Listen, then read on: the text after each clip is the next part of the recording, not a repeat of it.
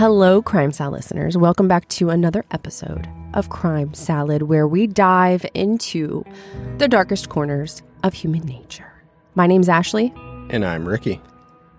This week we are going to Carrollton, Texas, where Heelys headquarters are located. Like the the shoe? Exactly. The popular unique shoe that first made their debut in 2000. Oh, I wish I had those shoes. In the heart of Texas, where family values and church Sundays mesh seamlessly with the landscape, lived Nancy Shore and her husband, John Franklin Howard, a son of a preacher who went by the name Frank. Frank was a doting husband. He financially supported the family as they raised their three kids. Their story began with promise, rooted in shared Baptist faith and morals, and interest in music, which soon led to their marriage in 1983. And they had a daughter in 1985, and then they got a place in Carrollton, Texas, and had two more children. So a family of five were thriving and brought up in a loving religious home. And Nancy embraced her role as a stay at home mom. She preferred the title domestic engineer, and Frank steering his career as an accountant. The marriage was noticeably a great one. Family and friends would agree. They both sang in the church choir together and had a strong bond with their children. Their children did all sorts of activities growing up, and Frank even coached his son's soccer team. And they held youth group meetups inside their home. Their family would go on mission trips with their church to different countries to help children in need. Nancy would be a part of the PTA at her kids' school and participate in field trips and events that the school held. Sounds like a nice little family. Right? It's painting a picture of the perfect American family. And they were actually referred to as the family from Leave It to Beaver, the Cleavers. Hmm. Frank even planned out a cruise to Alaska with just him and Nancy, so no kids, to celebrate Nancy's 40th birthday. And he even purchased this amazing ring for her during their trip. Suspicious. You see, Frank, he was full of surprises. He even planned a trip to Beijing for the 2008 Olympics for his family. Dang, that's a trip. Yet this all American family lifestyle was hiding dark secrets, which ultimately developed into a story that is quite the opposite. In this crime salad episode, we set the stage of a story that is about betrayal, greed, and a fight for survival. I'm on the edge of my seat. So, in the year 2009, things took a turn. It was around this time that Nancy and Frank's children were, for the most part, all grown up. Their oldest would be 24 and their youngest child left home. So the couple had an empty nest. And Frank, still being a successful accountant, having over 500 clients, landed an amazing opportunity. He would soon be in a position where money was pouring in. Money never seemed to be an issue, but now they would become even more well off. So you'd think this is a time for them to like be all lovey dovey and go on trips and like fall in love again. Like the the children are all grown up, right? Yeah. I know when I moved out, my mom was like, "See ya." Actually, didn't miss you at all. That's rough. But yeah, this was a time where Frank and Nancy could focus on their relationship, focus on themselves personally, maybe dabble in some new hobbies. But it seemed that Frank was able to fill that extra time that he had by keeping busy with his work, while Nancy, she didn't have work. She hasn't worked the whole time she was raising her kids because her whole life was built around the children, their home, and her husband. She didn't realize that she was at a point in her life where loneliness and depression crept in. You see that with a lot of people, actually, a lot of women, because like raising children, you're so busy, right? There's so much to do for so many years. And then when they're gone, it's like, what do I do now? Yeah, I fear for that myself personally because I love being a mom. Like, Yeah. That's like my thing. No, know? f- I feel the same exact way. Like if I'm not like helping our kids, it's like what am I supposed to do? Like it's kind of my purpose. Right. Now, although Frank's amazing opportunity came into their lives, where basically money was coming down like rain, it put a strain on Nancy and Frank's marriage. This new job required Frank to travel a lot. Drake said people with no money act like money isn't everything It's not everything. To people with no money. Frank continues to fill up his pride bucket. He was set with this new amazing opportunity, and he would eventually be hired as chief financial officer of his client's company. The CFO, the big cheese. Yes, his client Richard Rowley was a multi-millionaire, a very wealthy man that was hired by the Department of Defense during the war in Iraq. He provided ice and other supplies to the troops that were in Iraq, and the company was on its road to success, even assisting with Kuwait. Kind of an odd company, wouldn't you say? Like they deliver ice. Yeah, it's one of those things like you wouldn't really realize that makes money and a lot of money. Right. Now, Frank Howard, he was given a very generous salary and even given a private jet. Hmm. You know what this guy reminds me of? Hmm. Scrooge McDuck. You know what was bad about Scrooge McDuck? With all his money, couldn't even really swim in it. No, he Hmm. could actually. Didn't he? Did yeah, he he swam swim? in it all the time. Eventually, the new exciting travel job would take him to California, specifically to South Lake Tahoe. And the trips became more frequent as time went on. So he was spending more and more time away from his wife. And while on the trip to South Lake Tahoe, Frank visited a casino, and that's where he crossed paths with Suzanne Leontief. Suzanne, a dental hygienist, was going through a divorce, and Frank, being a lone wolf on a business trip to California, was drawn to Suzanne, which ignited the mutual feeling of marital dissatisfaction. He went on to tell her that he too was getting a divorce, even mentioning that he and his wife slept in separate rooms. Although it seemed to Suzanne that Frank was in the same boat as her, navigating through the experience of a soon to be divorced individual, this was the start of a series of events that unfolded. Now, to note, a divorce actually wasn't in the plan at all for Frank and Nancy. While this conversation was happening, Nancy was in Africa with her daughter on a mission trip. According to Nancy, he was a faithful, loving husband and father. A new life with Suzanne seemed to be appealing, and it would go on for a solid three years. All while Frank kept ties with his deep roots back at home in Texas with his wife and kids. Now, although he would put effort into his marriage with his wife, he seemed to have less and less time for her. He was always traveling for work and sometimes would even leave last minute if he was at home in Texas with his wife. Now, the double life thing that he was living, it became an expensive lifestyle. A lifestyle that was full of financial support from Frank, but also a bunch of false hope and lies. And eventually attempted murder. Yeah.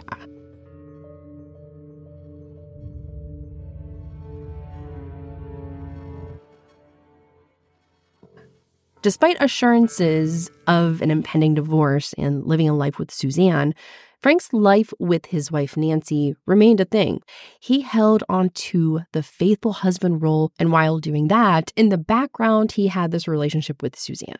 Frank would lie to Suzanne, promising that he was still in the process of getting a divorce, but he kept making excuses and even explained to her that they were separated and he was 100% invested into their relationship. At some point, Suzanne's patience was growing thin, which made Frank's desperation grow. Suzanne herself expressed her frustration with Frank that she wanted to start this new life together in Texas, and he always seemed to avoid actually going through with the divorce with his wife. Frank and Suzanne's relationship was more than just a casual affair. Frank expressed his affection for Suzanne and her daughters through his money. His contributions included paying for their softball tournaments and assisting one of Suzanne's daughters financially with her college. Frank also purchased a $30,000 boat, Remarkably, within six months of meeting Suzanne, Frank made a significant investment by purchasing a $900,000 home in Santa Cruz entirely in cash. This was followed by the purchase of two condos in South Lake Tahoe worth $380,000. To prove to Suzanne that he was serious about their relationship, she was given a $700,000 IRA account and was put on the payroll at his employer's company so she could get health insurance after her divorce. Dang. He also paid for her travel cost to Dallas so that they could routinely meet. But all of this wasn't enough. Suzanne was tired of the excuses and she was tired of traveling and she wanted to make things permanent. I'm curious if Suzanne kept her job as a hygienist around this time. I mean, you'd have to be pretty passionate about teeth, but her name was Leon Teeth. I roll. Now, Frank, he could only think of one way out of the divorce pressures. And just from observing, Frank seemed like he was all about that image. He seemed very selfish, and protecting his pride and reputation were far more important than his wife. I mean, honestly, I never get this because this happens in almost every case that we do that's, you know, domestic focused. Like, why not just divorce? Like, why do they feel the only option is to kill their wife or, you know, well, he probably had like an image to keep up. But like to me, killing someone is a lot harder than getting a divorce. And maybe it's the money thing. I know because you have to split up money and all of that. But I don't know. Just get a damn divorce and then go date whoever you want. Yeah, you should have just swallowed his pride, told Nancy the news, and filed for divorce. But he didn't. He went to extreme efforts to protect this image of his. Of course he did. Now, what's so sad is poor Nancy. She is already feeling like her entire purpose of being a mom is completely gone. And during this time, her husband is living this secret life with some other woman. I feel like it's the ultimate slap in the face. And she was becoming very upset because when he would come home, she would try to plan something around his busy schedule to go do travel plans, something. But the problem with that was that his schedule was so random. It was so hard to book anything. And sometimes he would just leave the house last minute, making it difficult to spend valuable time with Nancy. Well, I'm sure that was frustrating because she's, you know, time away. She's thinking when he gets home, maybe we can go on a nice trip and we can fix this. But he didn't want to fix it. Like he, you know, he had Suzanne, whatever. He wasn't trying to like spend time together or or make things better.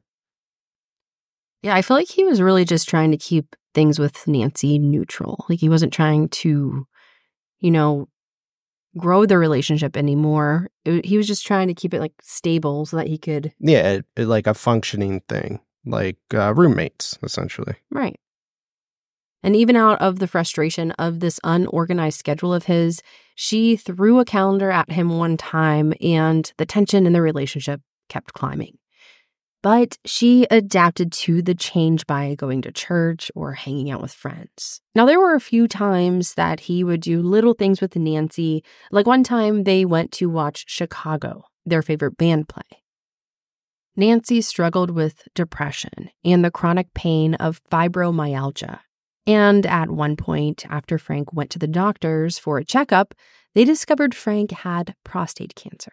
And during that time, he was staying at home five days a week for a few months, not working, not traveling, going to close to 80 sessions of radiation. Although this was a rough time, they started to bond back together. Nancy was there to support him every step of the way, and Frank started to get feelings back for Nancy. And soon he was in better health, ready to work again. And each morning when he left, either over the phone or through text, they would share prayers and scriptures.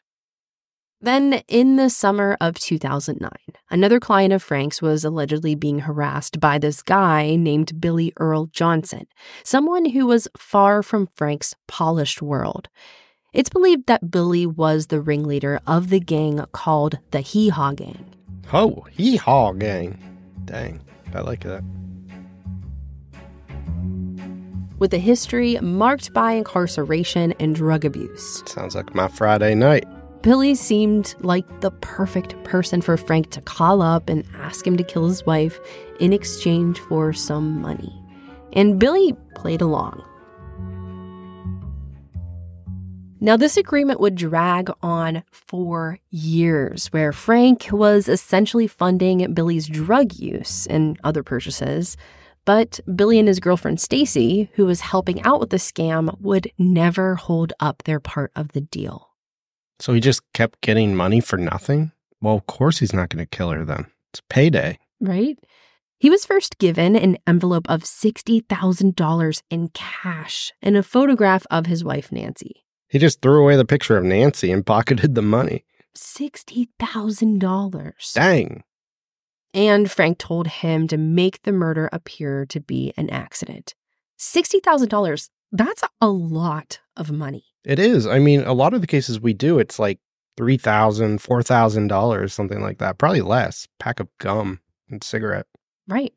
And Billy, he burned through it all pretty quickly, actually. And when the money went dry, Billy requested more money. So he got another envelope with $35,000. It's not a bad deal.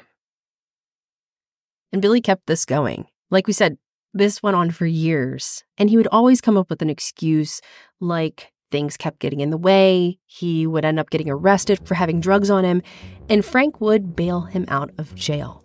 And so the money just kept conveniently coming.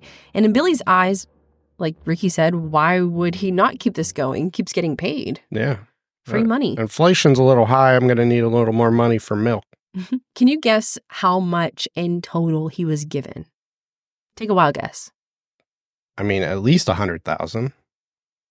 $1 million in cash and another million dollars in bail bonds. Holy cow. And what do you think? This maybe was a little suspicious. Like this guy keeps getting bailed out of jail. I mean, $1 million in bail bonds. Well, he's already dug the hole so deep. I mean, he's like, "Come on, man! I've given you a million dollars. Like, just, just do the job already." $2 million, really. I mean, he kept bailing Well, him out. But yeah, it just makes me feel like, why didn't they question why Frank kept bailing him out?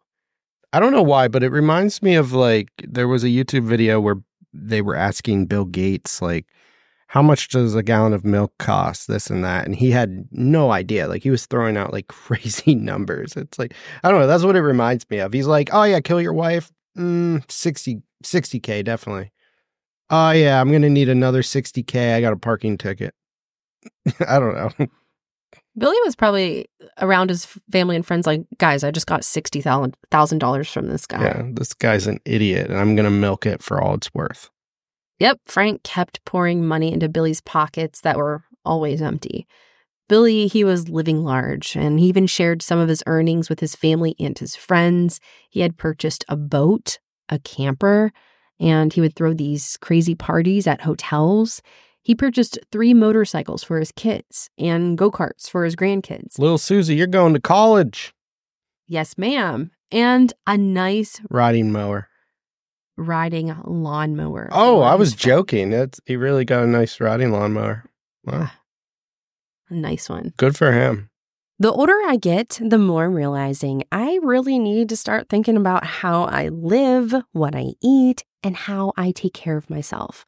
Mosh is a company founded by Maria Shriver and her son Patrick Schwarzenegger with a simple mission to create a conversation about brain health through food, education, and research. Maria's father suffered from Alzheimer's, and since then, she and Patrick have dedicated themselves to finding ways to help other families dealing with this debilitating disease. Mosh joined forces with the world's top scientists and functional nutritionists to go beyond your average protein bar. With six delicious flavors, each Mosh bar has 12 grams of protein and is made with ingredients that support brain health, like ashwagandha, lion's mane, collagen, and omega 3s. They also have a line of plant based protein bars in three delicious flavors. And the best part, Mosh donates a portion of all proceeds from your order to fund gender based brain health research through the Women's Alzheimer's Movement. Why is this gender based? Two thirds of all Alzheimer's patients are women. MOSH is working closely to close the gap between women and men's health research.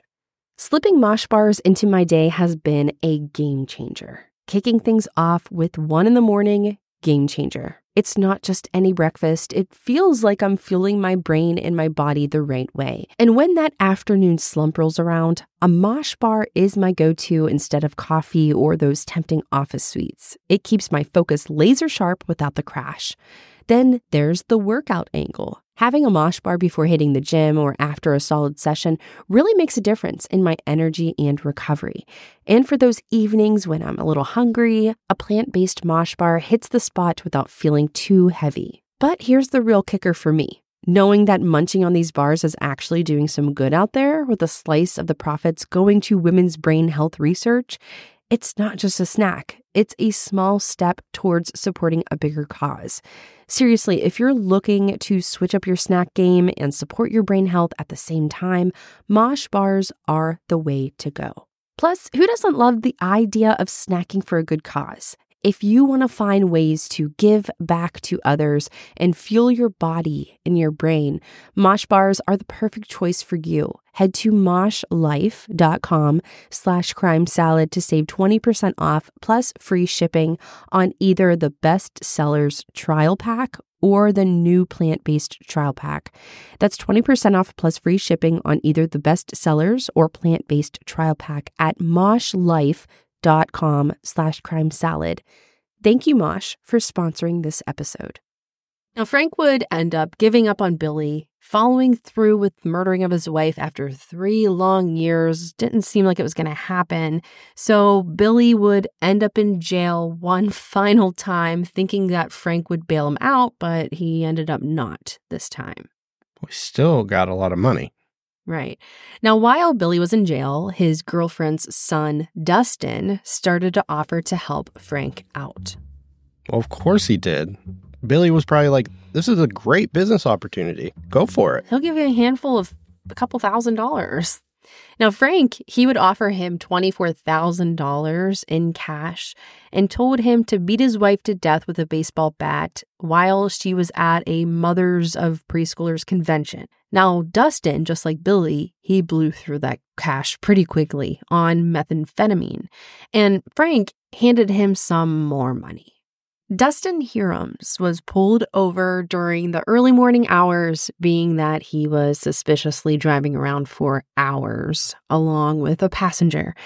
And he gave the police a few different stories during the time he was pulled over. Police questioned why he was so far away from home.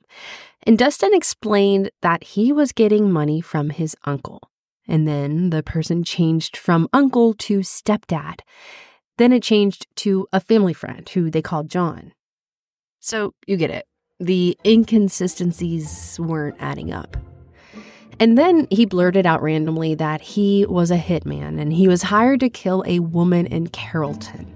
I think that's like number one rule don't admit to being a hitman. Now, this wasn't taken very seriously. They just assumed that he was high on some kind of drug. Supposedly, they did look into this, but I'm not really sure of what they looked into specifically because nothing came up. But maybe something would have came up, you know, if they actually I guess now that you're saying it though, like if someone was like, "I'm a hitman," and he's like some druggy dude, you're gonna be like, "Sure you are, bud."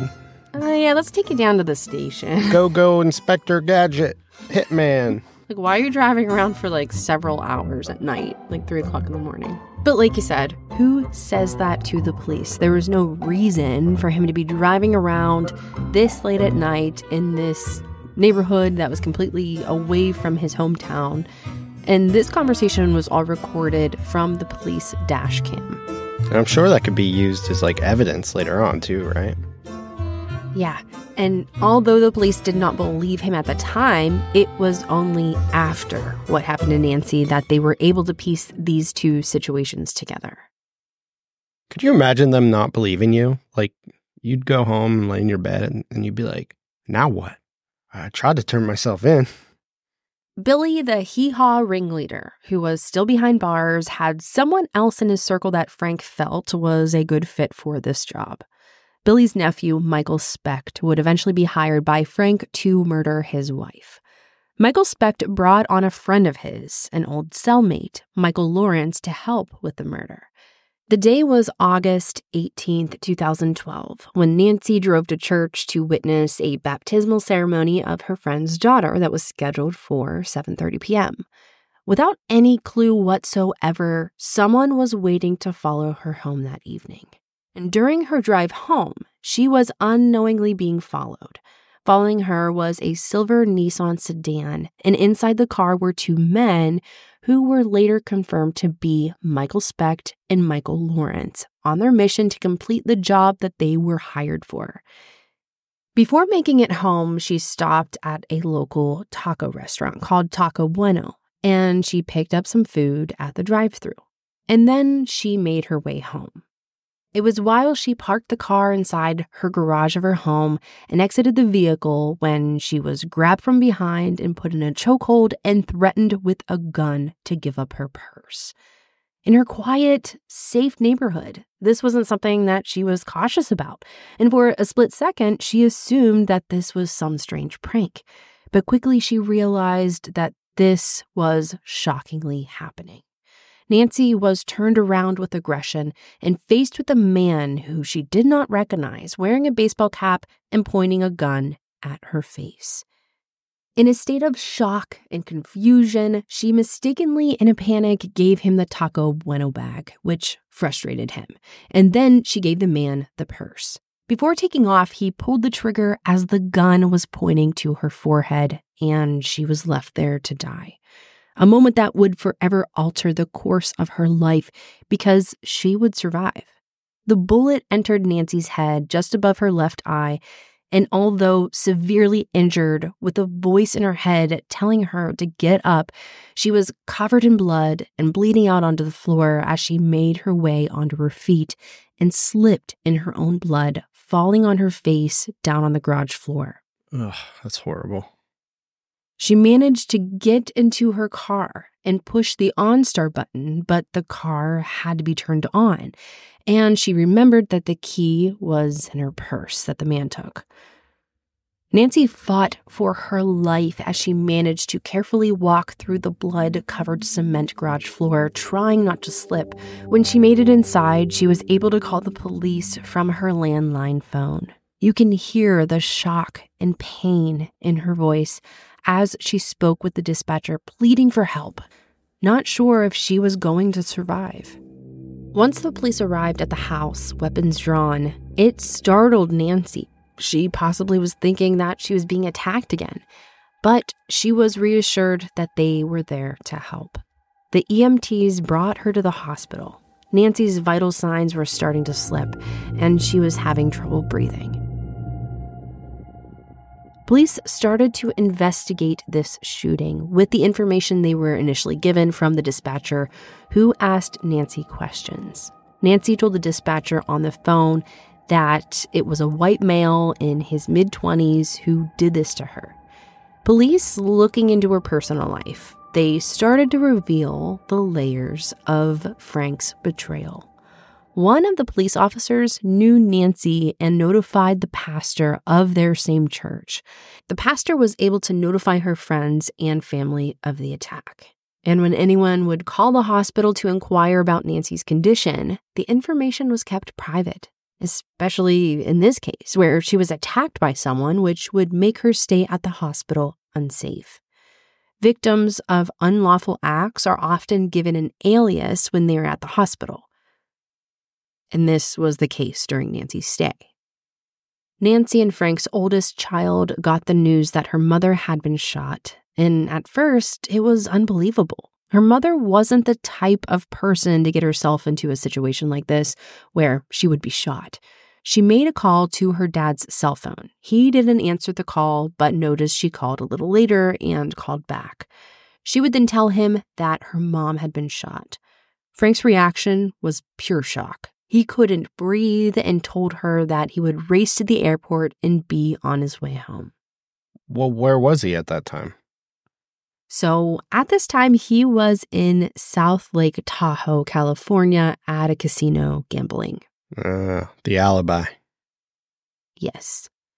Now, Frank, he wasn't able to get a flight back home right away. It wouldn't be until the next morning at 6 a.m.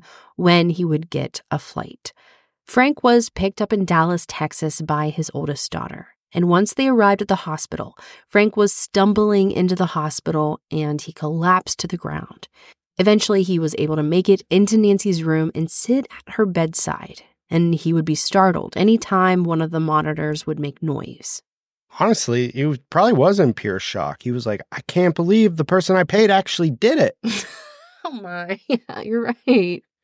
I don't know why the kid even did it. I mean, his his what stepdad or whatever it was, he got paid over a million dollars. Should have just kept it going. Kept it going. Now, the doctors notified the family of Nancy's condition and they explained the unique travel of the bullet.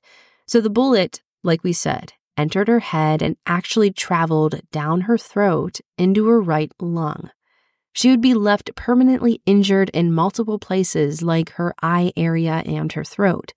She stayed in the ICU with a breathing tube and would have to undergo surgery. Unable to talk, she would sign to her family things that she needed. She was surrounded by the love of her family, and she would survive this attack. So that's why in the 911 call, her voice is kind of raspy then. Yeah, I never thought about that. Yeah, because I think it actually like pierced through her. So did I don't know. This is always weird to me because like she was shot in the face. Like did she have any type of like brain damage or anything? Luckily, no. She had permanent damage and a collapsed lung. And sadly, she would lose her left eye, but she survived and she didn't experience any brain damage. She would have to do physical therapy, but the bullet missed all of her vital organs, and she still is alive and well today. It's crazy. Yeah. And just like Nancy supported Frank as he went through the hours of chemotherapy, Frank sat beside her, making promises that they would get through this. She heard the news that her left eye would be removed, which was devastating. The doctor who did the surgery did a fantastic job. If you get the chance to check out the pictures of the after, you can barely notice, really. Yeah, honestly, it looks really good. Plus, she has the glass eye now, too. So, I mean, you barely can tell. And they actually had to completely reconstruct her eyelid because it was in pieces. Ugh. And her eye area. Yeah, it would be, I guess. Yeah. Now, at this point, the police wanted to speak with Nancy to get information as to what happened, but she wasn't at a state to speak with them, and the doctors informed the family that her condition was looking good.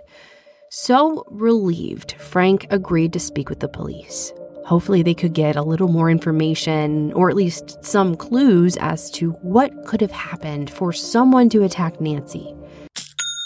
Okay, so if I can name things real quick that are always growing, I would say our show, uh, our kids, our business on Shopify. Shopify is the global commerce platform that helps you sell at every stage of your business, from the launch your own online shop stage to the first real life store stage, all the way to the did we just hit a million order stage? Shopify is there to help you grow. Whether you're selling sleuthing supplies or marketing mystery merch, Shopify helps you sell everywhere. From their all in one e commerce platform to their in person POS system, wherever, whatever you're selling, Shopify's got you covered. Or even true crime merch from Crime Salad. Shopify helps you turn browsers into buyers with the internet's best converting checkout, up to 36% better compared to other leading e commerce platforms. And sell more with less effort thanks to Shopify Magic, your AI powered all star. Now, some of you may know we recently launched our merch site, crimesalad.shop, and we used Shopify doing it. It has been insanely easy to use. We even use one of their e commerce website templates that they provide, which is perfect for what we need. We don't have to worry about checkout bugs or anything like that.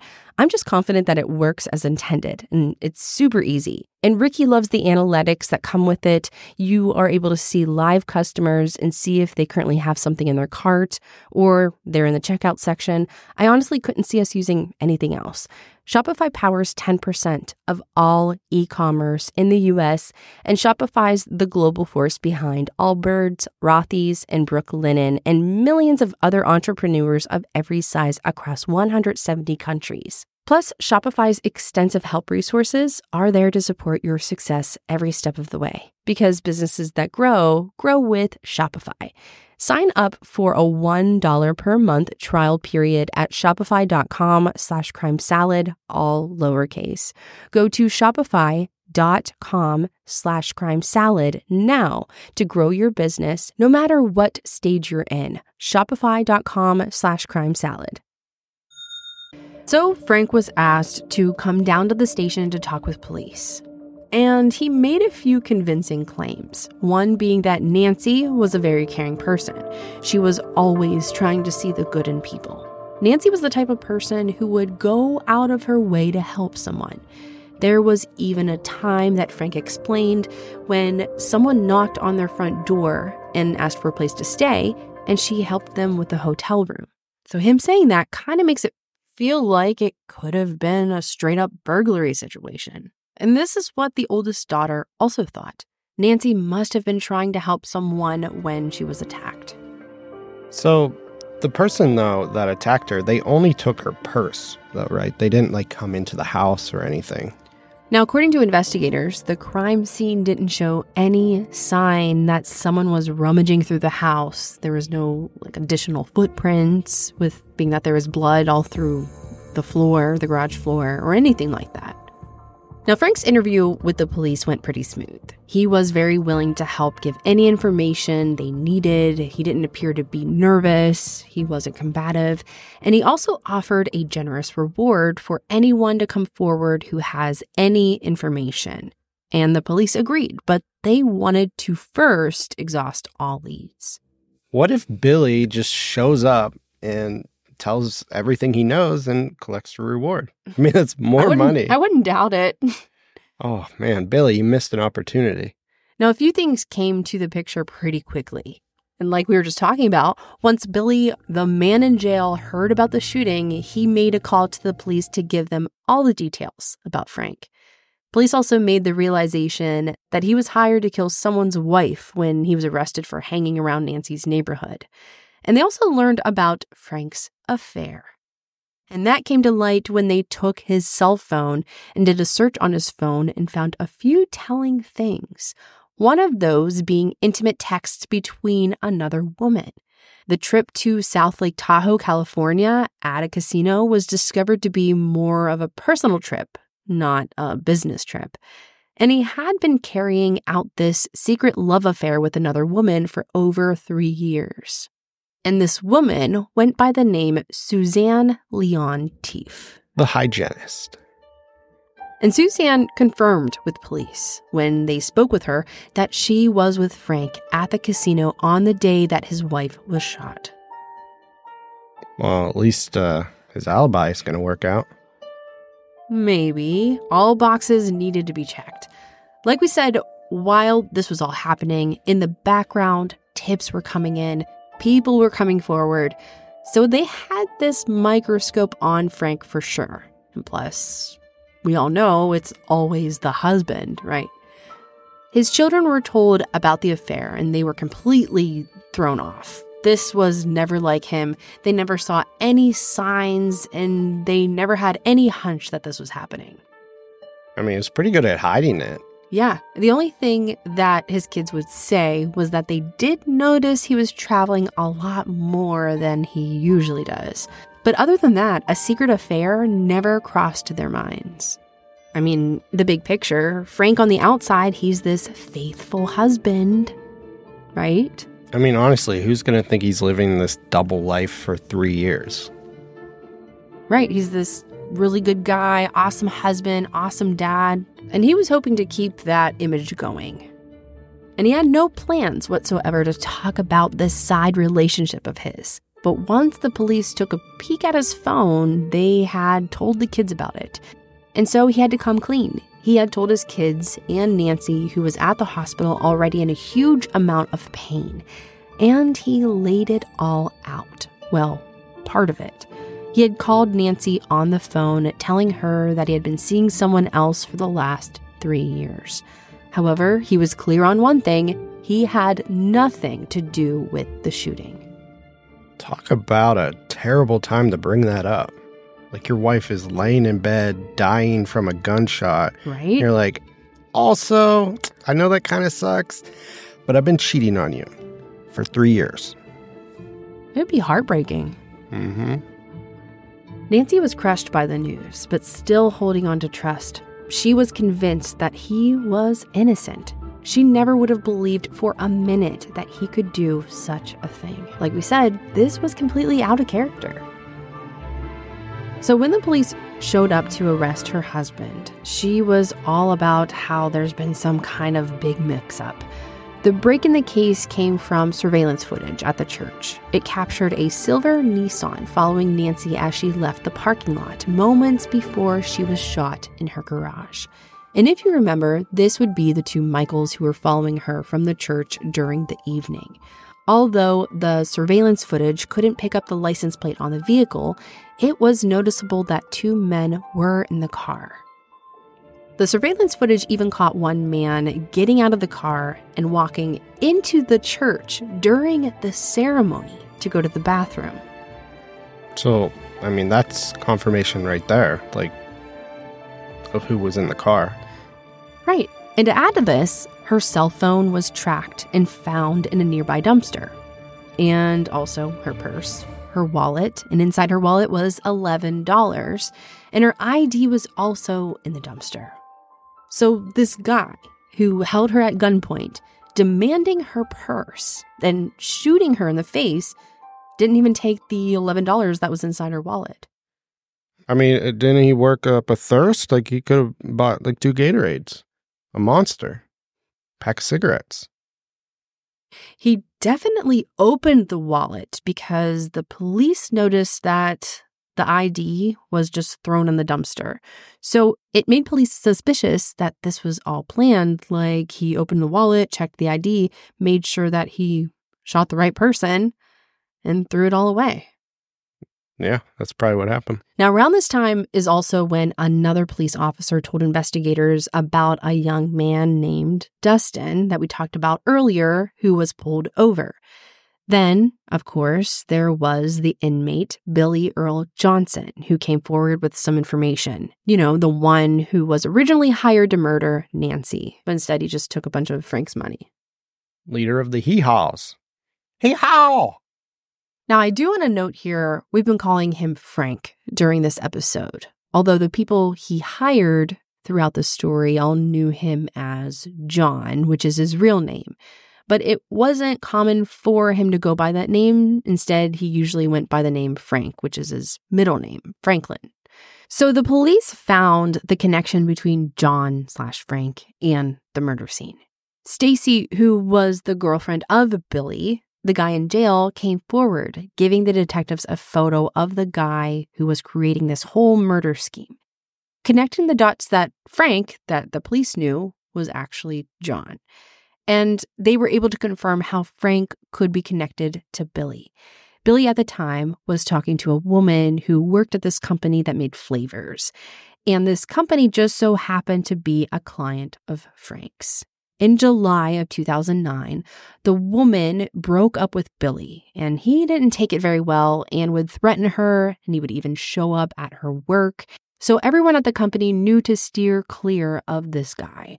And Frank had the idea to give him a call. And so one day, Billy's phone rang. The person on the phone said his name was John, and he needed someone to kill his wife.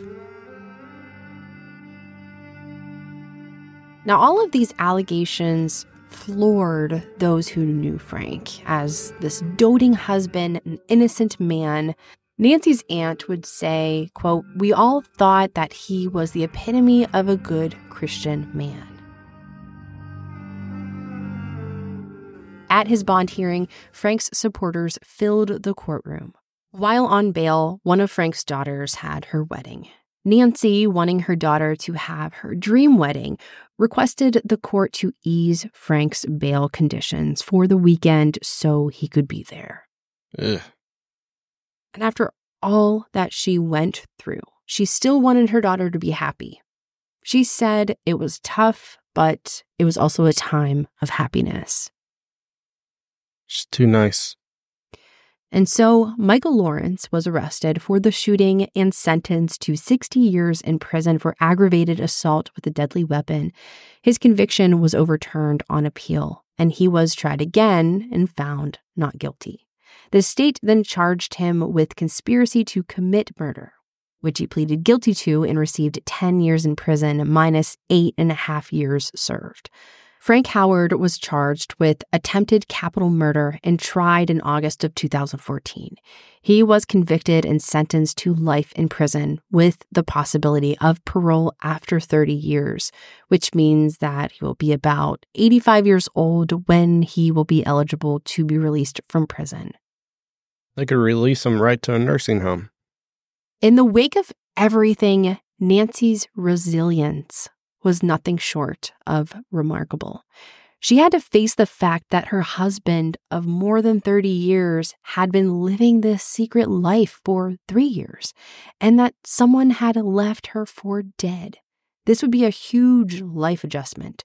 Still, her journey as a survivor was very complicated. She had to deal with being betrayed, and she had to find strength and the police even told Nancy that they found a picture of Frank, Suzanne, and her daughters in a picture frame with the word love in his office. And now Frank Howard faces the consequences of his actions, locked in jail among criminals he had tried to hire at a time. The narrative of Nancy Shore and Frank Howard illustrates the devastating impact of adultery, the destructive power of lies, and the unbreakable spirit of those who survive the unthinkable. Nancy's narrative, in particular, demonstrates the ability to find a way forward even in the face of unspeakable despair. In the wake of everything, Nancy's resilience was nothing short of remarkable. She had to face the fact that her husband of more than 30 years had been living a secret life for three years, and that someone had left her for dead. This would be a huge life adjustment. It was extremely hurtful when she found out about the many financial endeavors with his secret lover, particularly the $900,000 Santa Cruz property, which he signed the papers on her own birthday. Still, her journey as a survivor was very complicated. She had to deal with being betrayed and find strength. Honestly, just get a dang divorce. And can you believe this? Many of his family members support Frank after all this. Like they think that he is not guilty. Not guilty? But he hired someone. Right? After all Twice. of the people. And how many people? There's like four or five, all of the Hee Haw gang. Hee haw! They were all hired. And they all said that they were hired. So why would they make those things up? I don't know. And that completes this week's episode, titled The Shadows of Trust. It's a good title. Be sure to subscribe wherever you're listening. And if you would be so kind, give us five stars and tell us how much you love us. Oh, one more thing. What? Get a divorce. Don't kill anyone. Get a divorce already. Quit. Yeehaw! Yeehaw gang. Hashtag woo. On a steel horse I ride.